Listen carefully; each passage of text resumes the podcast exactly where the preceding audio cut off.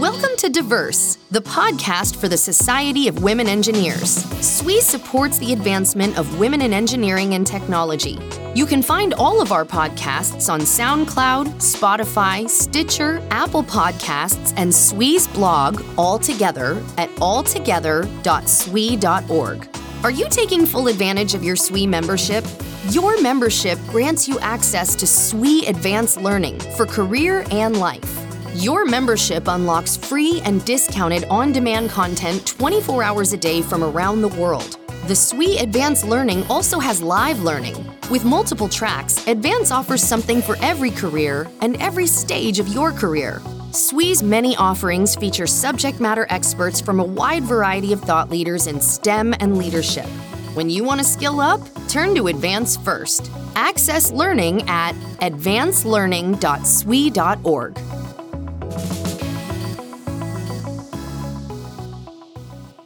Hi, I'm Rachel Morford, President of the Society of Women Engineers. Welcome to SWE's Diverse Podcast Series. Please remember to add this podcast to your iTunes and like or follow us on social media. Visit SWE.org for more details. Today I'm joined by Annette Clayton. Annette serves as the Chief Executive Officer and President of North America Operations for Schneider Electric. She is responsible for driving business strategy and execution of the group's largest operating region, comprised of 30,000 employees that generated sales of more than $8.8 billion in 2020. Annette graduated from Wright State University with a bachelor's degree in general engineering and obtained a master's degree in engineering management from the University of Dayton. She has also completed the London Business School Executive Development Program. Thank you so much for joining us today, Annette. Thank you, Rachel. I have quite the list of questions that I know our listeners are going to be very excited to hear your answers to. So I'll jump right in. Can you start by telling us a little bit about Schneider Electric and your role as North America CEO and president? Yes, thanks, Rachel.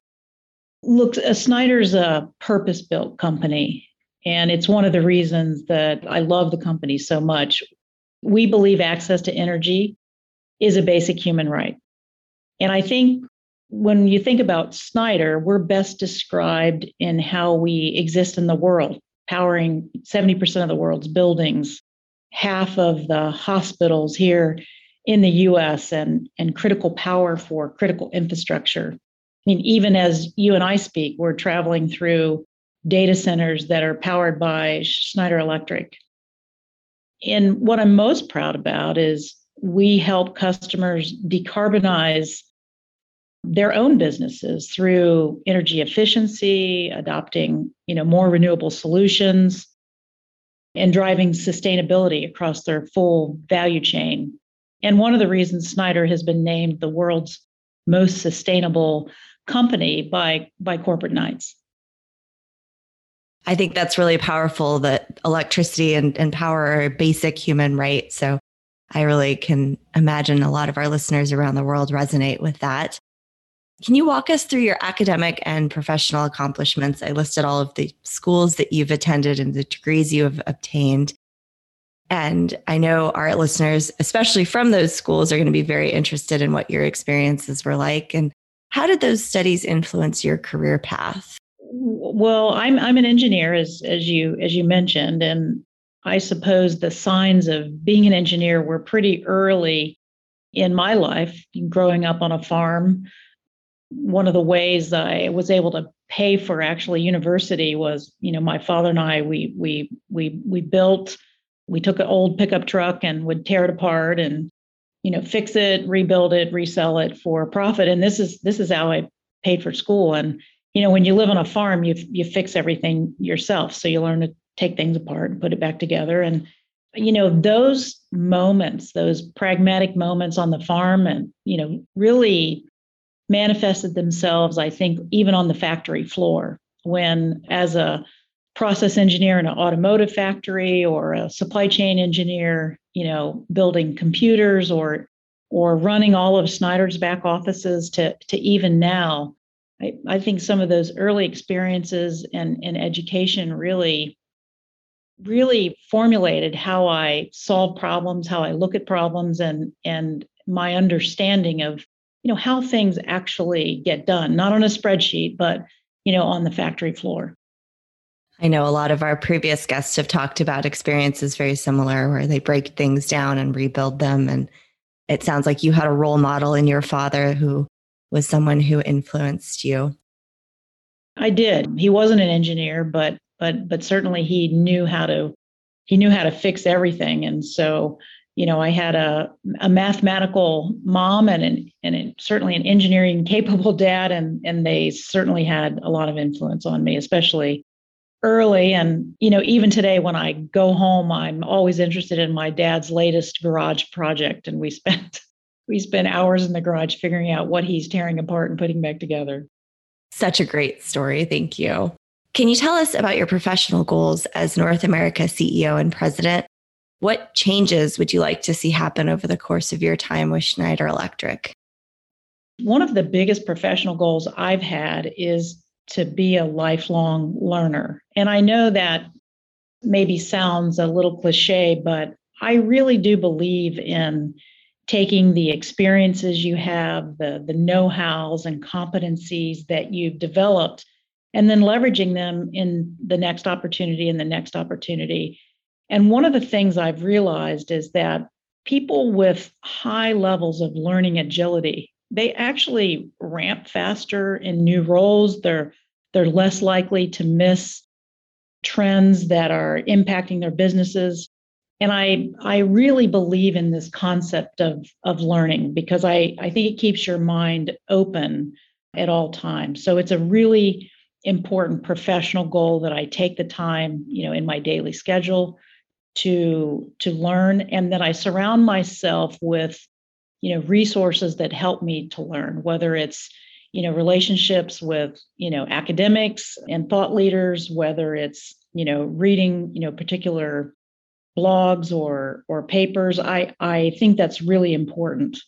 I think the second professional goal i have and really an important one also for me is i take the responsibility of being a talent factory very very seriously and I, I try, I work very hard to be a net exporter of talent for the broader company. And you know, you mentioned that North America has 30,000 employees. You know, it's a large population, it's a large part of the company.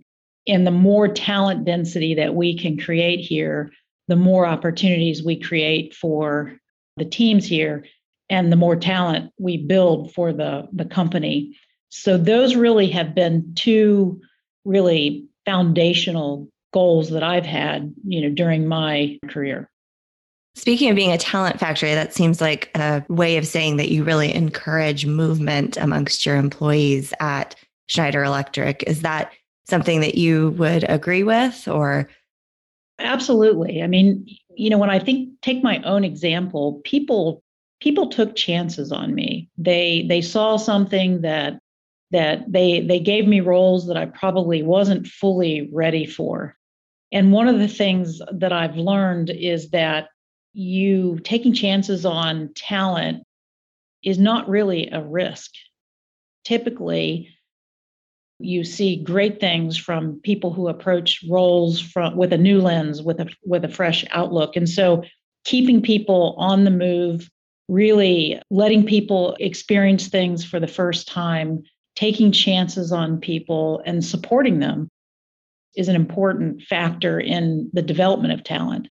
And I, I'm a strong believer that you shouldn't spend too long in any single role, that you need to continue to, to uh, be open to things called special assignments or when you know when opportunity knocks really walk through the door and take the chance to go do something new to expand your experiences, your know hows, your competencies.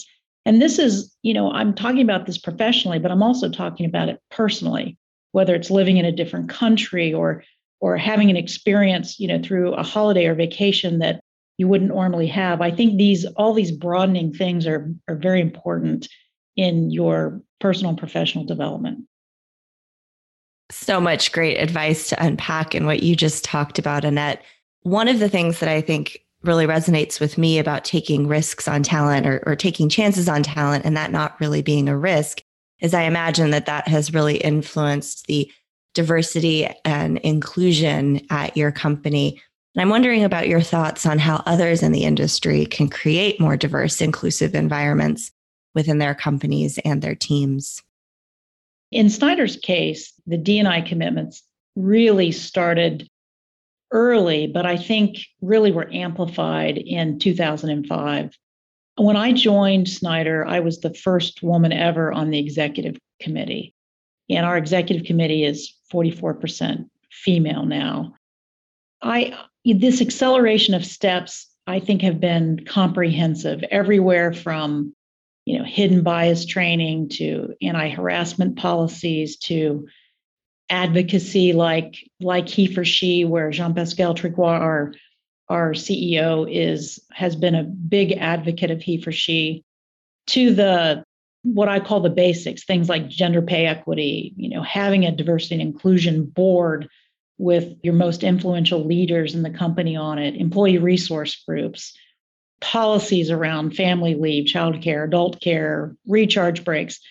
And then I think most importantly is listening to your employees, measuring what their what the accomplishments are in the organization and then you know that kind of virtuous circle of continuous improvement i think there's a lot of things companies can do today to accelerate their D&I commitments. And you know, at Schneider, we've really walked the talk, and you see a huge difference from 2005 to today, where you know half our board is female, half our executive committee is female.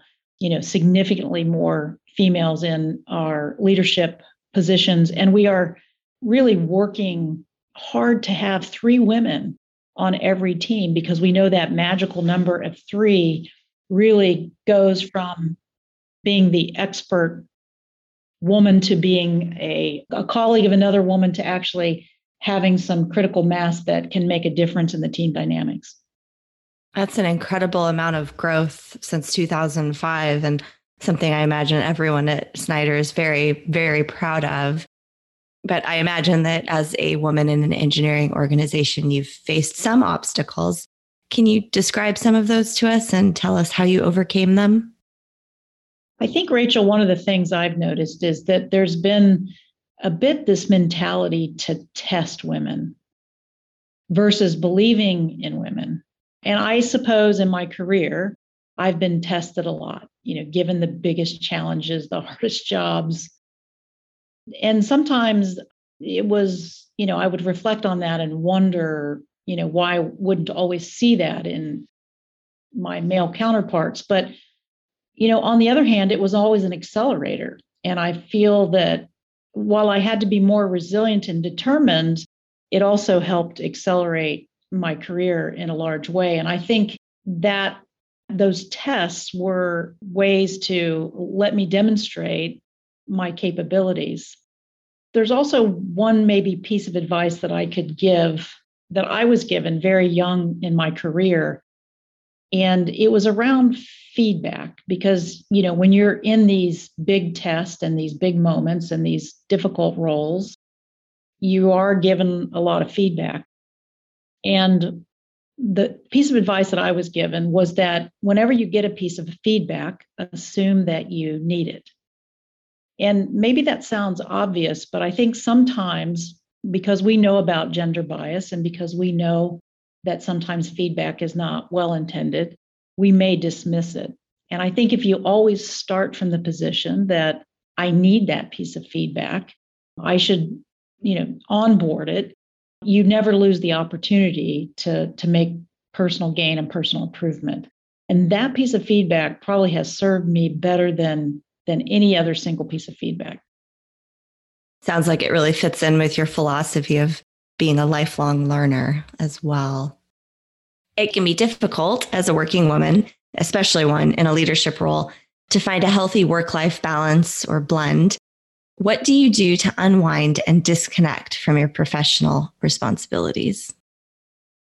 Well, I don't have children myself, but I'm very involved in my nieces and nephews' lives. And it's somehow the balance of children in your life that you know don't see you as a ceo or don't see you in your professional environment that keep you quite grounded and i'll i'll never forget the story because I think it's so fitting. I, the story that Indra Nooyi told about when she was promoted to CEO of PepsiCo, she had, you know, obviously she's Indian heritage. She had an extended family at home. Her mother was living with the family, and she called home to tell her mother she'd been promoted to CEO of PepsiCo.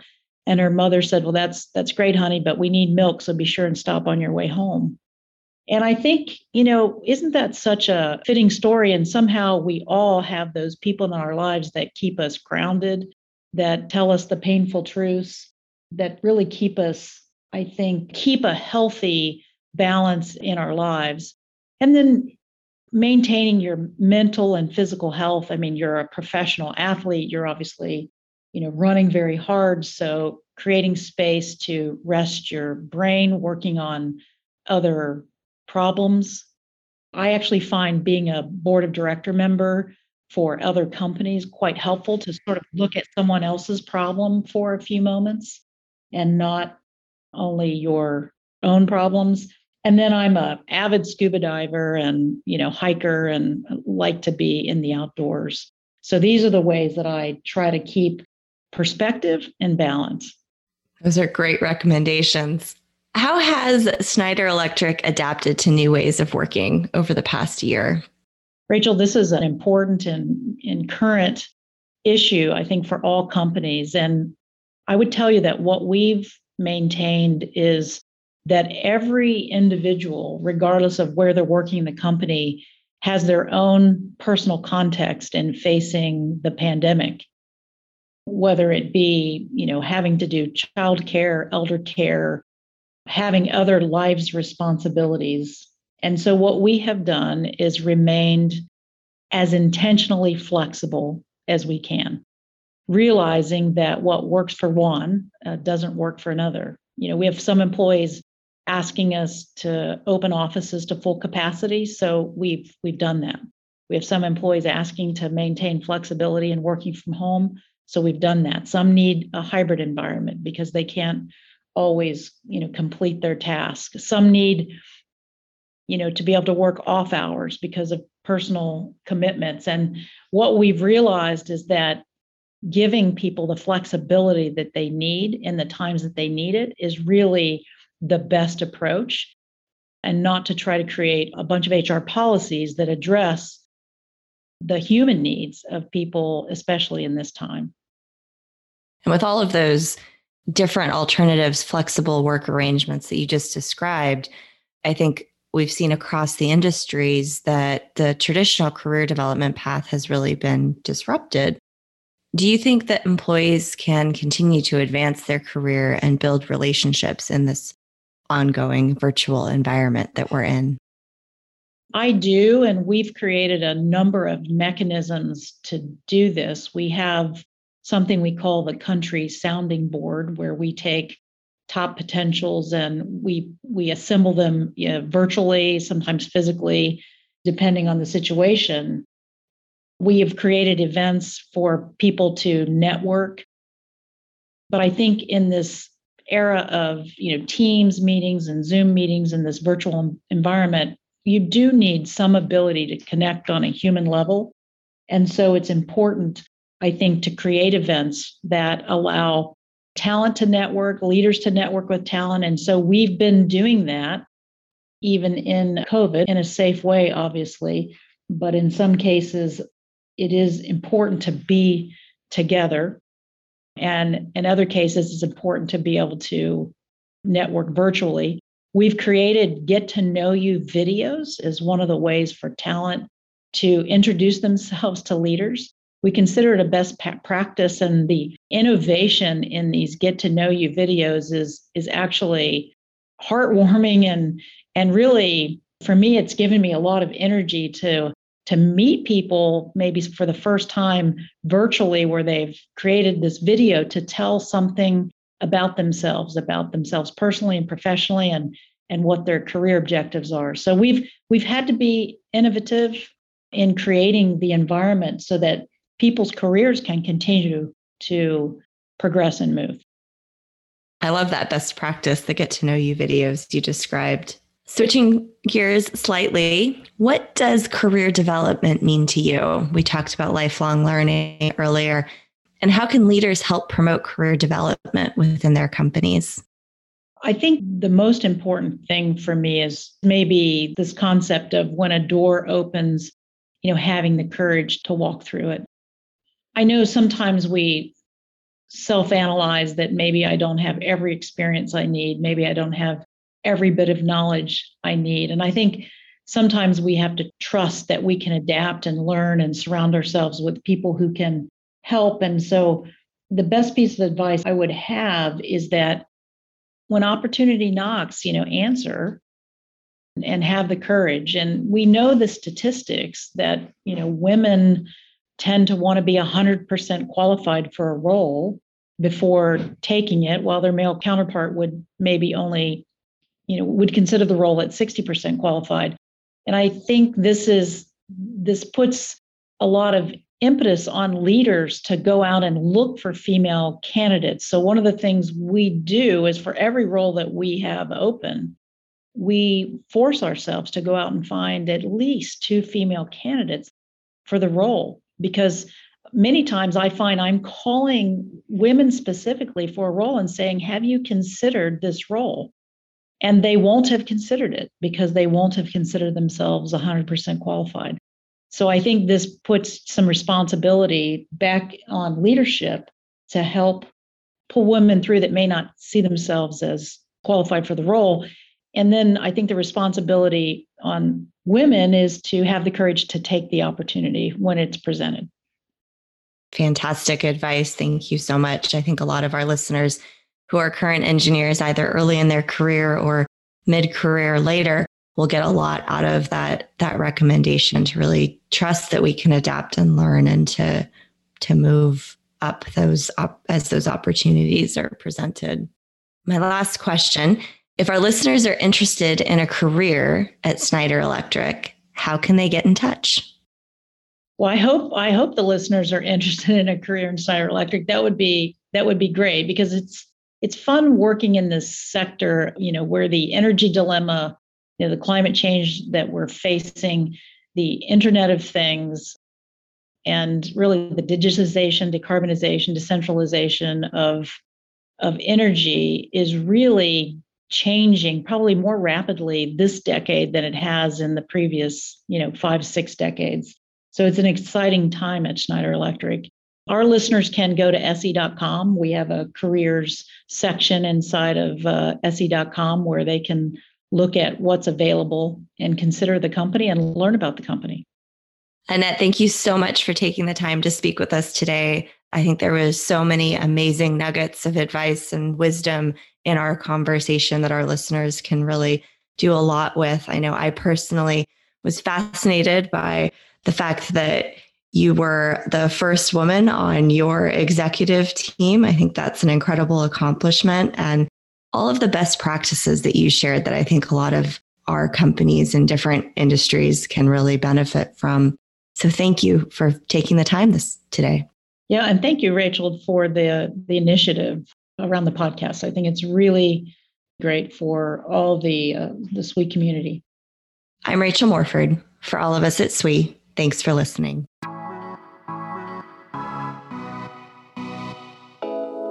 We hope you enjoyed this episode of Diverse. Please don't forget to leave us a review and share this episode with your social network. Thanks for listening.